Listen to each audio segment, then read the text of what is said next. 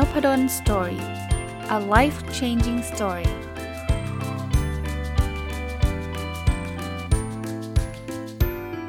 ดีครับยินดีต้อนรับเข้าสู่ Nopadon Story Podcast นะครับยังคงอยู่กับหนังสือที่ชื่อว่าโปรดโอบกอดมนุษย์ลูกของคุณวีรพรนิติประภานะครับต้องบอกว่าหนังสือเล่มนี้เนี่ยเป็นหนังสือที่บางที่สุดที่ผมได้รีวิวนานที่สุดคือไม่ใช่ว่าบางเฉียบนะหนังสือมันก็มีเกือบ200หน้านะครับ170กว่าหน้านะครับแต่ว่าปกติหนังสือแบบนี้ผมรีวิวแค่ตอนเดียวก็หมดแล้วนะแต่วันนี้เนี่ยไม่ใช่วันนี้เล่มนี้เนี่ยรีวิวมา4วันแล้วนะครับก็เพราะว่า1คือเป็นเรื่องราวที่ผมอินนะเป็นเรื่องราวเกี่ยวกับการเลี้ยงลูกและ2ผมก็ชอบมากๆด้วยนะครับอ่ะมาต่อกันเลยนะครับวันนี้ไม่แน่ใจว่าจะจบได้ไหมถ้าไม่ได้ก็ต้องขออนุญาตเลยไปสัปดาห์หน้าถ้าได้ก็น่าจะจบได้นะครับคาดการไม่ได้เลยเพราะว่าคือมีหัวข้อที่สนใจเยอะแต่ว่าบางทีพูดแล้วมันอาจจะยาวไปต้องดูเวลาด้วยนะอ่ะเรื่องนี้เขาพูดถึงเรื่องของการสร้างความเข้าใจเรื่องเพศที่ถูกต้องให้กับลูกนะเขาบอกสังคมไทยเนี่ยเราชอบบ่ายเบี่ยงโกหกหรือ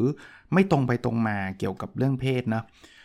ก็ต้องบอกว่าผู้ใหญ่เนี่ยพอพูดถึงเรื่องเพศเนี่ยเราก็จะรู้สึกว่า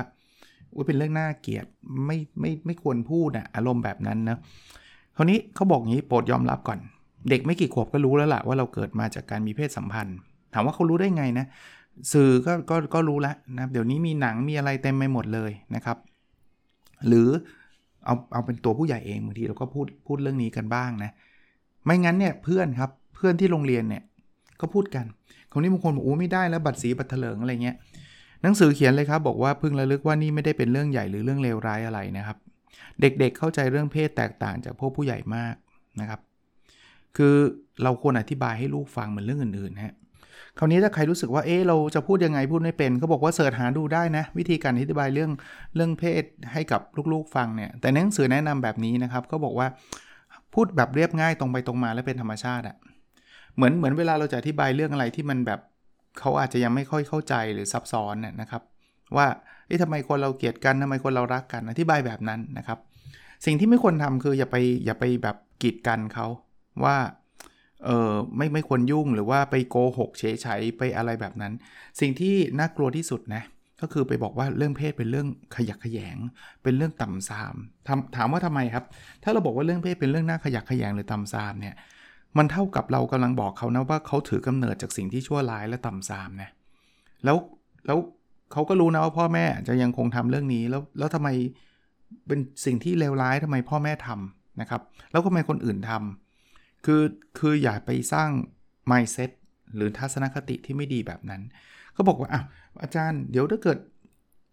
ไปบอกเขาเด็กมันจะแบบไปอะไรนะ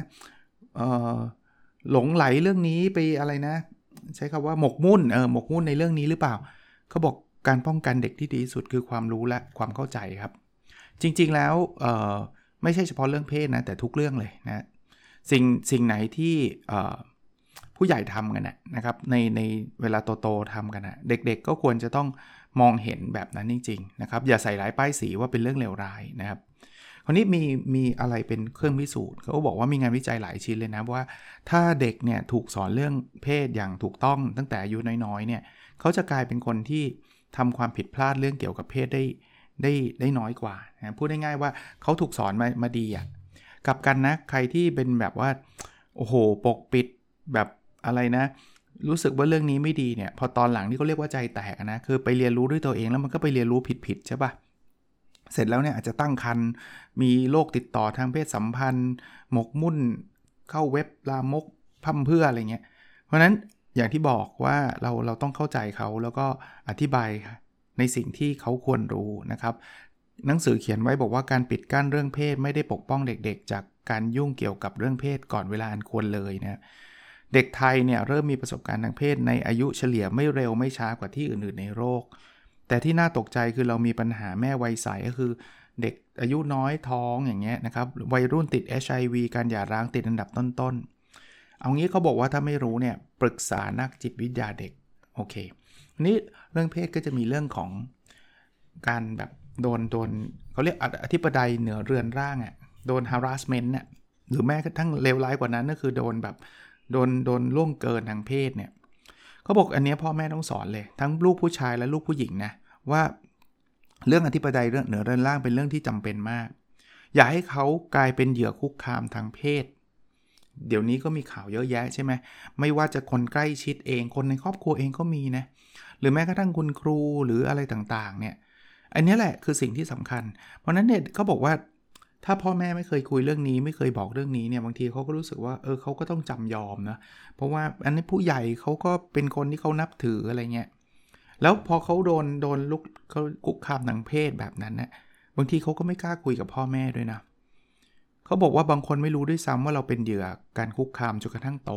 นะเพราะฉะนั้นเนี่ยเราจำเป็นต้องสอนลูกให้ป้องกันตัวเองให้ได้เป็นอันดับแรกนะบอกเขาเลยว่าร่างกายของเขาเป็นสิทธิ์ของเขาแต่เพียงคนเดียวนะครับ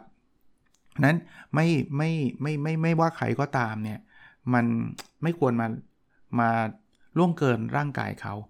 แล้วจริงๆแล้วพ่อแม่เนี่ยก็ต้องระวังเรื่องการละเมิดสิทธิ์นะอันนี้ไม่ได้พูดถึงเรื่องเพศอย่างเดียวนะเขาบอกแค่ตบตี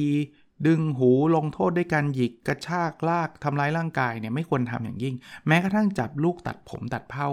ขังในห้องน้ำห้องนอนคือสิ่งพวกนี้เป็นสิ่งที่ไม่ควรทำเลยนะครับเพราะว่ามันเป็นการเขาใช้ว่าอธิปไตยเหนือเรือนร่างไปละเมิดเขาละเมิดเขาแล้วไม่ใช่แค่นี้นะโรงเรียนด้วยนะพี่เลี้ยงปู่ย่าตายายก็ไม่ควรทำอะไรแบบนี้กับร่างกายเขานะครับที่สำคัญอีกอันนึงอันนี้คนส่วนใหญ่อาจจะไม่ได้คิดนะเขาบอกว่าคนที่ไม่รู้จักบางทีเนี่ยเขาก็เอ็นดูใช่ไหมเขาก็พยายามจะถูกเนื้อต้องตัวลูกเขาบอกว่าลูกเราไม่ใช่สัตว์เลี้ยงหรือสิ่งของนะอย่าให้ใครที่ไหนไม่รู้มาอุ้มหอมแก้มกอดจูบรูปเนื้อรูปตัวเขาอันนี้ต้องระวังอีกเหมือนกันอันนี้อาจจะคอนเซอร์เวทีฟพอสมควรนะครับคือบางคนก็เขาก็ไม่ได้คิดอะไรแหละเราเข้าใจแต่ว่าถ้าเราปล่อยให้คนที่ไม่รู้จักสมมติเดินตามถนนแล้วมันฟัดหน่อยซิอะไรเงี้ยอาจจะไม่ใช่อันนี้อาจจะไม่ใช่เขาบอกอย่าเกรงใจครับคือบอกเลยบอกว่าไม่สะดวกแบบนั้นซึ่งผมว่าในสังคมไทยก็เข้าใจบางคนก็จะบอกอะไรกันแหมแตะลูกไม่ได้เลยนู่นนี่นั่นแต่เขาบอกว่าเราจำเป็นต้องสอนลูกเราให้ไม่เคยชินกับการถูกแสดงความรักผ่านการสัมผัสร่างกายโดยใครอื่นนะครับหรือแม้กระทั่งคนใกล้ชิดที่มันสัมผัสชักจะเกินเลยนะอีกอันนึงอันนี้ก็เป็นอะไรที่ผมคิดว่าอาจจะมีคนไม่เห็นด้วยหรือโต้แย้งนะเขาบอกว่าแม้กระทั่งการไปบังคับให้ลูกยิ้มหรือทำท่าทีเป็นมิตรหรือทำตัวน่ารักเรี่ยราดกับคนแปลกหน้าโดยเฉพาะคนที่เขาไม่ชอบเนี่ยไม่ควรทำคือไม่ชอบเนี่ยคุณก็ไม่จำเป็นต้องแบบแจกยิ้มเขาบอกลูกคุณไม่ได้เป็นป๊อปสตาร์นะไม่ใช่บอกว่าจะต้องแจกยิ้มในทุกกรณีนะครับคุณต้องสอนลูกว่าไม่มีใครมีสิทธิ์ทำอะไรกับร่างกายเขาโดยไม่เต็มใจทั้งสิ้นบอกลูกว่าการกอดจูบแสดงความรักเป็นเรื่องดีแต่เป็นเรื่องของคุณกับเขากับคนที่สนิทมากๆแล้วพอเขาโตขึ้นเนี่ยเขาจะเข้าใจครับว่าใครเขาแบบทำแบบไหนที่มีสิทธิ์ทำหรือไม่มีสิทธิ์ทำเขาบอกโปรดระลึกว่าการคุกคามทางเพศเนี่ยมีหลายรูปแบบหลายระดับนะครับต้องระวังเรื่องนี้ให้มากนะครับอันนี้ก็จะเป็นอะไรที่ตอบโจทย์นะครับคราวนี้เรื่องของการที่เขาเรียกว่าการลื่นไหลทางเพศนะคือเขาบอกว่าหากลูกคุณไม่ว่าเป็นหญิงหรือชายตามเพศกำเนิดหรือรักใคร่คนในเพศตรงข้ามขอให้ทราบว่าเป็นเรื่องธรรมดานะครับแม้จะยังไม่มีคำตอบชัดเจนว่าเหตุใดประชากรเกย์ทั้งหญิงและชายจึงเพิ่มมากขึ้นในช่วงหลายปีที่ผ่านแต่นั่นไม่ได้เป็นเรื่องอะไรที่สำคัญเลยจะว่าไปนะครับคืออย่างที่ 2-3 ตอนก่อนนะเขาบอกว่าลูกเราไม่ได้ถูกผลิตจากโรงงานคือไม่จำเป็นต้องเหมือนใครนะครับเพราะฉะนั้นเนี่ยการที่เขาอาจจะเป็นเกย์เป็นคนที่ชอบเพศเดียวกันหรืออะไรก็ตามเนี่ยเขาบอกว่าเขาไม่ได้ป่วยไข้เป็นจิตวิปริตนะเขายังมีความเป็นมนุษย์สมบูรณ์ปกติดีทุกประการแต่แค่แตกต่างนะครับก็อย่าไปเปลี่ยนเขาให้เป็นคนอื่นนะเขาบอกจำไว้หากเลือกลูกให้คงเลือกกำเนิดมาในเพศที่เขาอยากเป็นแน่นอนมันถ้าเราเลือกได้มันก็บางคนอยากมีลูกชายบางคนอยากมีลูกสาวนู่นนี่นั่นอะไรเงี้ยคือมันคงง่ายแต่ชีวิตจริงมันไม่ได้เป็นแบบนั้นนะลูกเราเนี่ยจะเริ่มค้นหาเพศสภาวะของตัวเองนะครับเพราะนั้นอย่าทำเป็นเรื่องใหญ่นะครับอันนี้ก็เป็นสิ่งที่หนังสือเขียนไว้นะครับเขาก็บอกว่าคือถ้าเกิดคุณไปกดดันเขามากเนี่ยมันก็จะกลายเป็นเรื่อง ที่มันไม่ควรเกิดนะครับเขาบอกว่าไม่ทางตรงก็ทางอ้อมเนี่ยจงช่วยให้ลูกเข้มแข็งมั่นคงเปิดกว้างแล้วช่วยเขามองว่าไม่เป็นอะไรเลยที่จะเป็นอย่างที่เป็นนะครับโลกไม่เคยสนใจใครจริงจังหรอกว่าเป็นเพศไหนหรือไม่เป็นเพศไหนช่วยเขาให้เข้าใจและรับมือการล้อเลียนบูลลี่ที่เขาอาจจะต้องผ่านอย่างที่บอกเมื่อกี้ก็คือสังคมเรานะตอนนี้ก็เปิดกว้างเรื่องนี้มากขึ้นแต่ว่ามันก็ยังมีคนที่แบบว่ารังเกียจหรือบูลลี่ก็คือการแบบแกล้งกับการอะไรเงี้ยถ้าเราเลือกได้ในชีวิตแบบจิ้มเลยกดคอมแล้วก็คงเลือกกันไว้แล้วแต่ว่าเกิดมามันไม่ได้เป็นแบบนั้นก็บอกอย่าอายที่ลูกแตกต่างนะครับไม่มีอะไรที่อับอายนะอันนี้ก็เป็นบทเรียนจากหนังสือเล่มนี้นะคราวนี้เรื่องปัญหาชีวิตคู่ครับเขาบอกอย่าเอาปัญหาชีวิตคู่ของคุณไปใส่ลูกครับคุณเป็นคนเลือกคู่ชีวิตของคุณเองหรือไม่ก็ยอมให้พ่อแม่คุณไปเลือกให้แต่อันนั้นเนี่ยก็คือการเลือกของเราอ่ะคราวนี้ถ้าเกิดสมมุติเราทะเลาะกับภรรยาหรือสามีใช่ไหมเขาบอกว่าไม่รักกันแล้วขัดแย้งแล้วเป็นเรื่องธรรมดานะแต่ถ้าปรับความเข้าใจรอมชอมกันได้ก็ดีครับแต่ถ้าเกิดสมมุติว่าอยู่กันไม่ได้ละมันแย่เขาบอกว่าพยายามระมัดระวังการทะเลาะเบาะแว้งด่าทอต่อหน้าลูกสิ่งที่ไม่ควรทำเลยคืออย่าประชดประชันผ่านการพูดกับลูกอย่าลงมือลงไม้ทำร้ายกันให้ลูกเห็นหรือแม้กระทั่งความเย็นชาไม่พูดคุยต้องระวังให้มากเลยครับเพราะมันเป็นเรื่องเจ็บปวดสำหรับลูกที่ต้องเติบโตท่ามกลางความเกลียดของคนสองคนที่เขารักมากที่สุดในโลกคือเอาเป็นว่าพยายามหลีกเลี่ยงเรื่องนี้นะคราวนี้ไอ้สิ่งที่ไม่ควรทำคือบางคนเนี่ยก็จะทนต่อไปแต่ไปบอกลูกแบบนี้เนี่ยที่ฉันทนอยู่กับเธอนะเพราะว่าฉันเห็นแก่ลูกนะถ้าพูดแบบนี้ปุ๊บเนี่ยเด็กจะมีปัญหาทันทีครับมันแปลว่าอะไรมันแปลว่าเขาเนี่ยเป็นต้นเหตุของความทุกข์ของพ่อแม่เลยอย่าทำแบบนั้นอย่าไปพูดคือไม่ได้เกี่ยวกับลูกอ่ะคือถึงแม้ว่าจะทนอยู่เพราะลูกก็ตามแต่ว่าคุณไปพูดแบบนั้นเนี่ยมันแปลว่าอะไรมันแปลว่าลูกเนี่ยทำให้เกิดความทุกข์เนี่ยพ่อแม่จริงๆอ่ะไม่มีความสุขเลยนะแต่ทั้งหมดทั้งปวงเนี่ยเราจะต้องมาอยู่กับลูกคราวนี้ถ้าเกิดต้องแยกกันทำไงบอกอธิบายให้ลูกเข้าใจครับว่าคนเรารักกันแล้วอาจจะเลิกรักกันเมื่อเวลาผ่านไปแล้วรู้จักกันมากขึ้นเนาะคนเราที่เราเคยคิดฝันไว้มันอาจจะไม่เหมือนเดิมนะครับแล้วก็บอกว่าเราเสียใจที่ไม่สามารถคงอยู่ร่วมกันได้อย่างราบรื่นนะแต่มันไม่ใช่ความผิดของใครทั้งนั้นนะครับเขาบอกว่าโปรดให้ความยุติธรรมกับลูกนะครับพึงระลึกเสมอว่าเขารักคุณทั้งสองคนและต้องการคุณสองคนเท่าเทียมถ้าจำเป็นต้องแยกอยู่จากกันนะก็จัดสรรเวลาพบปะและได้อยู่ร่วมกันกับอีกฝ่ายอย่างเสมอภาคและเหมาะสมเนาะไม่ใช่ปัญหาเรื่องชีวิตคู่นะครับปัญหาเรื่องอื่นเรื่องนู้นเรื่องนี้ก็เขาบอกว่าอย่าเอาปัญหาไปใส่ลูกทั้งนั้นไม่ว่าจะเป็นอะไรนะครับคุณมีทางเลือกเสมอนะครับว่าจะเดินออกจากปัญหาหรือจะทนอยู่นะครับแน่นอนลูกอาจจะเป็นส่วนหนึ่งในการตัดสินใจแต่มันก็เป็นการตัดสินใจของเราอยู่ดีนะไม่ใช่ไปโยนให้ลูกว่าเนี่ยเป็นเพราะลูกนะครับเพราะพ่อแม่มีปัญหาแล้วจะทำให้ลูกมีปัญหาตามมาด้วยนะคราวนี้มาถึงอีกธีมนึงครับคือการปล่อยมือจากลูกนะตอนที่เราเลี้ยงลูกตอนเด็กๆเนี่ยเราอาจจะรู้สึกว่าทุกอย่างเนี่ยเราต้องจัดการให้เขาหมดซึ่งก็จริงเพราะว่าเด็กๆเขาก็ไม่มีความสามารถหรือว่าไม่มีความคิดอะไรมากมายนะเราก็ต้อง take action เยอะหน่อยแต่พอโตๆขึ้นมาเนี่ยเราต้องเริ่มปล่อยมือละนะ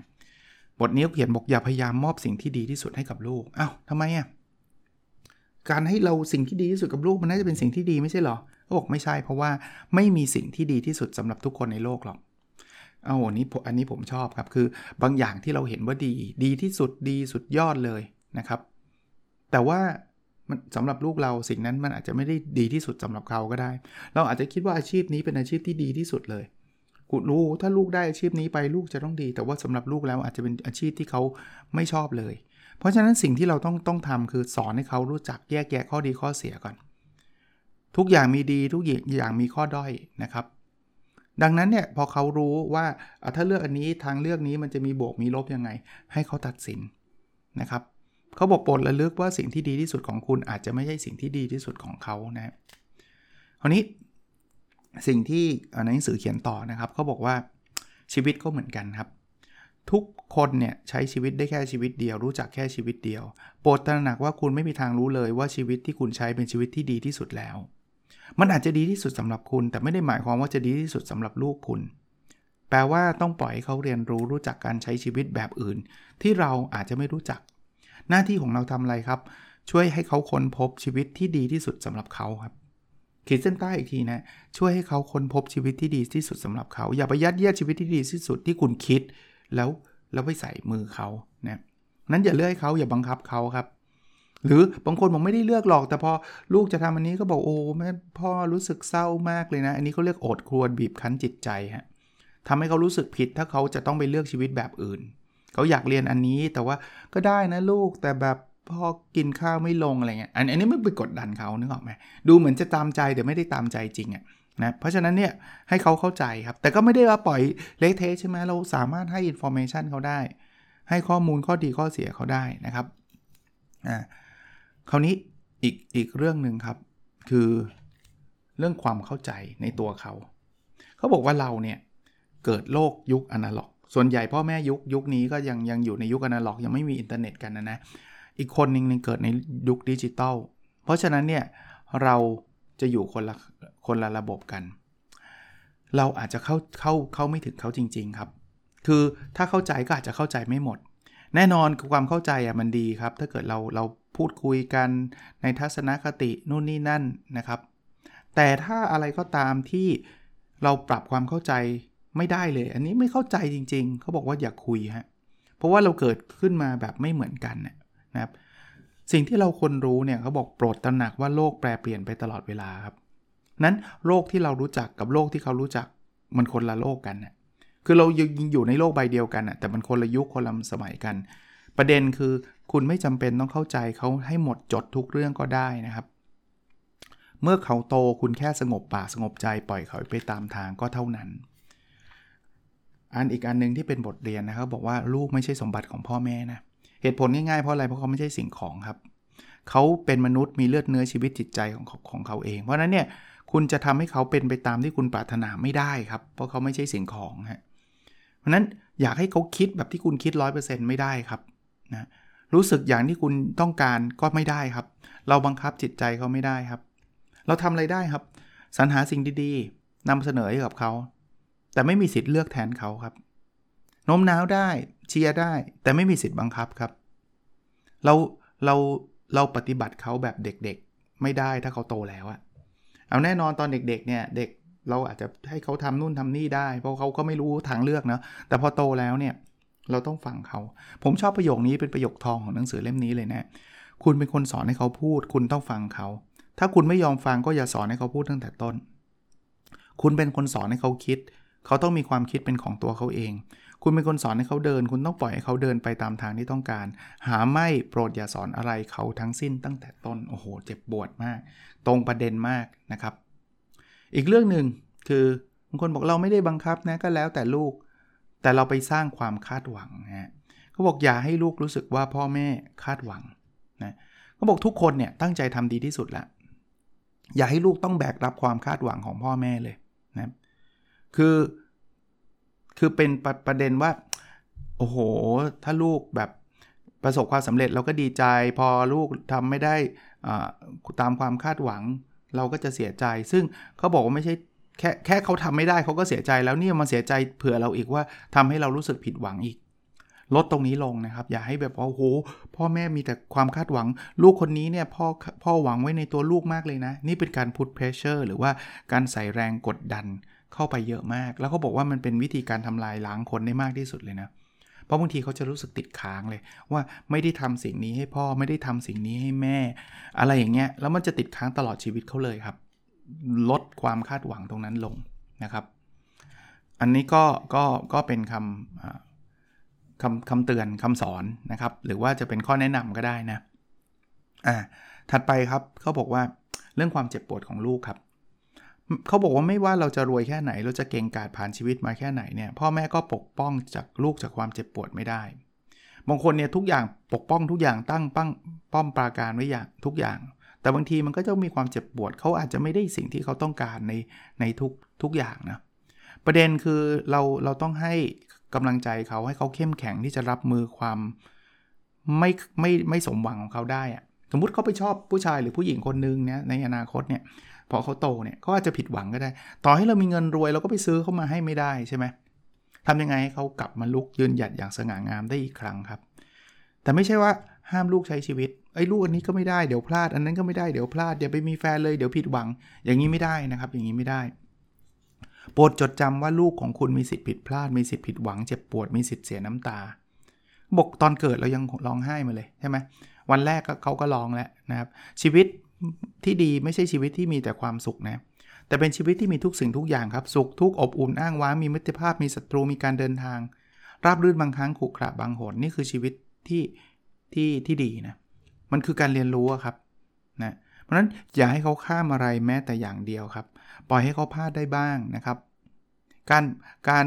พอเด็กๆเนี่ยการพลาดมันก็อาจจะอยู่ในสเกลเล็กๆแต่ก็เป็นสิ่งที่ดีเนาะแต่ว่าพอเขาเริ่มพลาดเนี่ยเขาจะสามารถที่มีวุฒิภาวะในการรับมือกับปัญหาใหญ่ๆมากขึ้นถ้าเราห้ามขวางกักกันทุกสิ่งอย่างเนี่ยมันจะเป็นเรื่องยากมากเลยนะครับอันนี้ก็เป็นบทเรียนนะครับว่าเขาบอกว่าไม่ใช่ความผิดพลาดหรอกที่ทำร้ายคนความโดดเดี่ยวต่างหากคือพออย่างที่บอกนะคือเขาแบบไม่กล้าทำอะไรทุกอย่างเลยอ่ะเพราะว่าเราห้ามเขาไปหมดเลยนะครับเขาบอกแม้กระทั่งบางทีเรารู้ว่าทำแล้วอาจจะพลาดเนี่ยถ้ามันไม่ได้รุนแรงเลวร้ายมากเนี่ยก็ต้องปล่อยให้เขาผ่านถ้าไม่เช่นนั้นเนี่ยเราอย่างที่บอกโดดเดี่ยวเขาอะนะครับก็อันเนี้ยเป็นข้อแนะนำนะครับคราวนี้เรื่องความเป็นส่วนตัวนะเขาบอกโปรดตระหนักว่าลูกคุณเนี่ยต้องการความเคารพนะอย่าไปล่วงล้ำพื้นที่ลูกโดยไม่รับอนุญาตแปลว่าอย่างนี้ไม่ว่าบ้านใครจะใหญ่จะเล็กยังไงนะ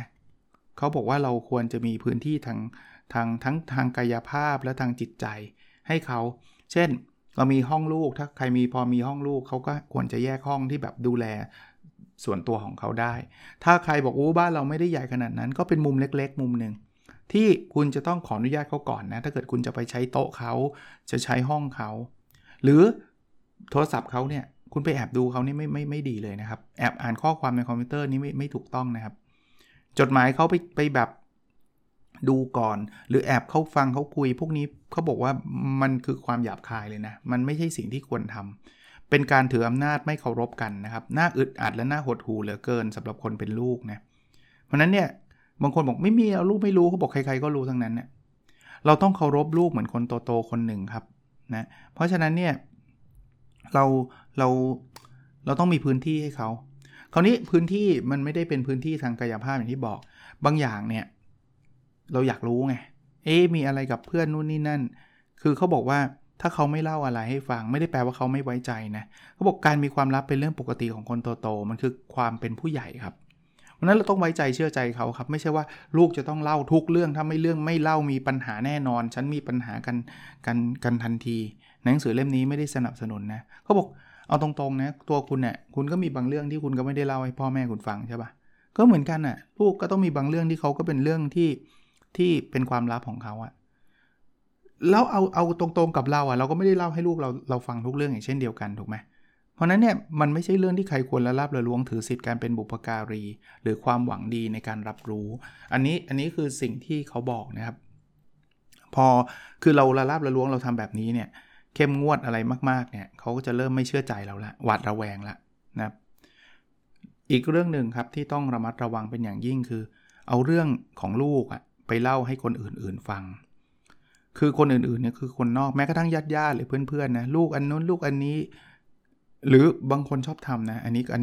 ก็ต้องระวังให้มากนะเขาบอกว่าแปะรูปลูกบนพื้นที่สาธารณะเช่นโซเชียลมีเดียต่างๆคือตอนเด็กๆเนี่ยหลายคนก็อาจจะบอกลูกน่ารักลูกน่ารักแต่ว่าความน่ารักบางทีมันก็เขาโตขึ้นก็อาจจะไม่แฮปปี้ก็ได้นะว่าทำไมเอารูปโป๊เขาคือเด็กๆมันก็ไม่ได้โป๊อะไรมันก็ไม่ได้ใส่เสื้อผ้าธรรมดาเราก็ไม่ได้รู้สึกทางด้านโป๊ะนะแต่พอลูกโตขึ้นเขาอาจจะอายก็ได้นะต้องระวังถ้าอยากจะอวดลูกอย่าทนไม่ไหวขออนุญาตเขาก่อนอันนี้ส่วนตัวผมนะรูปลูกเนี่ยหรือแม้กระทั่งแคปชั่นอะไรที่เกี่ยวกับลูกเนี่ยผมขออนุญาตทุกครั้งเลยนะว่าถ้าพ่อจะลงได้ไหมซึ่งบางทีเขาก็ให้บางทีก็ไม่ให้นะไม่ให้ผมก็ไม่ลงแค่นั้นเองนะครับขออีกสักหนึ่งเรื่องนะครับคือเขาบอกขีดเส้นให้ตัวเองว่าเรื่องอะไรควรออกความเห็นเรื่องอะไรควรไม่คือบางทีเนี่ยบางอย่างเนี่ยเราสามารถออกความเห็นของเราได้นะครับแต่บางทีเราต้องปล่อยให้ลูกเป็นตัวของตัวเองมากที่สุด ให้เขาตัดสินใจนะครับเพราะนั้นเนี่ยคือออกความเห็นได้ถ้ามันเป็นเรื่องที่เราควรออกความเห็นเช่นเป็นเรื่องของเรากับเขาต้องร่วมกันเช่นเรื่องในบ้านเรื่องงานเลี้ยงแขกแล้วมันมีแขกจะต้องคุยกันอย่างนี้ก็ออกความเห็นได้แต่ถ้ามันเป็นเรื่องเขาจริงๆอ่ะปล่อยให้เขาคิดจะดีกว่านะไม่จบจริงๆด้วยนะครับน่าจะสัก1ถึง1ตอนแหละเดาเอา1ตอนน่าจะจบแล้วล่ะนะครับเลยไปวันจันทร์นะครับเพราะว่าเล่มนี้เผอิญเดี๋ยวพรุ่งนี้มันจะเป็นรายการ Weekend Entrepreneur นะแล้วก็วันอาทิตย์ก็จะเป็น My Books ตามรายการปกติเพราะนั้นก็อาจจะต้องเป็นวันจันทร์นะครับน่าจะมาจบโปรดโอบกอดมนุษย์ลูกนะหลายคนบอกว่าเดี๋ยวไปซื้อมาอ่านละนะก็ลองดูครับอย่างที่ผมเรียนนะครับว่าเรื่องราวเหล่านี้บางข้อท่านอาจจะไม่เห็นด้วยก็เป็นเรื่องปกตินะมันคงไม่มีหนังสือเล่มไหนที่ทุกคนในโลกเห็นด้วยนะบางข้อก็อาจจะบอกว่าใช้แล้วไม่เวิร์กก็เป็นปกติอีกเพราะว่าวิธีการเลี้ยงลูกแต่ละคนผมก็เชื่อว่ามันไม่มี one size fit all นะมันไม่ได้เป็นวิธีเดียวนะครับบางข้อท่านอาจจะรู้สึกว่ามันใช่แต่ว่าเวลามันเลยผ่านไปแล้วเพราะว่านั่นมันต้องทำตั้งแต่ตอนเล็กๆเสียใจจังเลยเราไม่เคยทำตั้งแต่เล็กๆก็ไม่เป็นไรครับถ้ามันผ่านไปแล้วก็ต้องผ่านไปครับลูกเราก็เติบโตมาแล้วแหละเราก็ใช้เวลาตอนนี้กับลูกเราให้มีความสุขที่สุดนะที่ควรจะเป็นที่เราควรจะทำนะแต่ว่าหลายๆคนก็อาจจะได้ไอเดียได้ความคิดนะครับทดลองดูได้นะครับเรื่องสุดท้ายผมฝากไว้เรื่องโควิดนะครับตอนนี้ตัวเลขมันเยอะมากแน่นอนแหละเราอาจจะมีเรื่องว่าทำไมวัคซีนไม่มาทำไมไม่เอายี่ห้อนู้นยี่ห้อนี้ซึ่งก็เข้าใจได้นะครับว่ามันก็เป็นคอนเซิร์นนะแต่ว่าส่วนตัวถ้าเกิดเราจะบริหารจัดการชีวิตเราด้วยเนี่ยก็คือต้องระวังนะครับโดยเฉพาะคนที่ฉีดแล้วนะครับฉีดแล้วเนี่ยบางคนก็ค่อนข้างจะปล่อยวางเกินไปนะไปเที่ยวเปิดหน้ากากอะไรเงี้ยคือฉีดแล้ว1คือติดได้แล้วสายพันธุ์ใหม่เนี่ยมันติดได้แบบติดได้เยอะเลยนะครับคือมันอาจจะ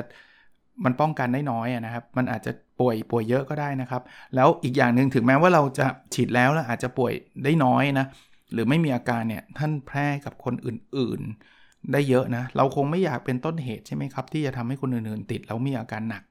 นะครับก็ฝากไว้ตรงนี้ด้วยนะด้วยความกังวลนะครับโอเคนะครับแล้วเราพบกันในตอนถัดไปนะครับสวัสดีครับ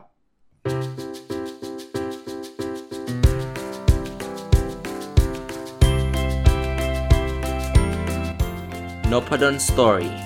a life-changing story.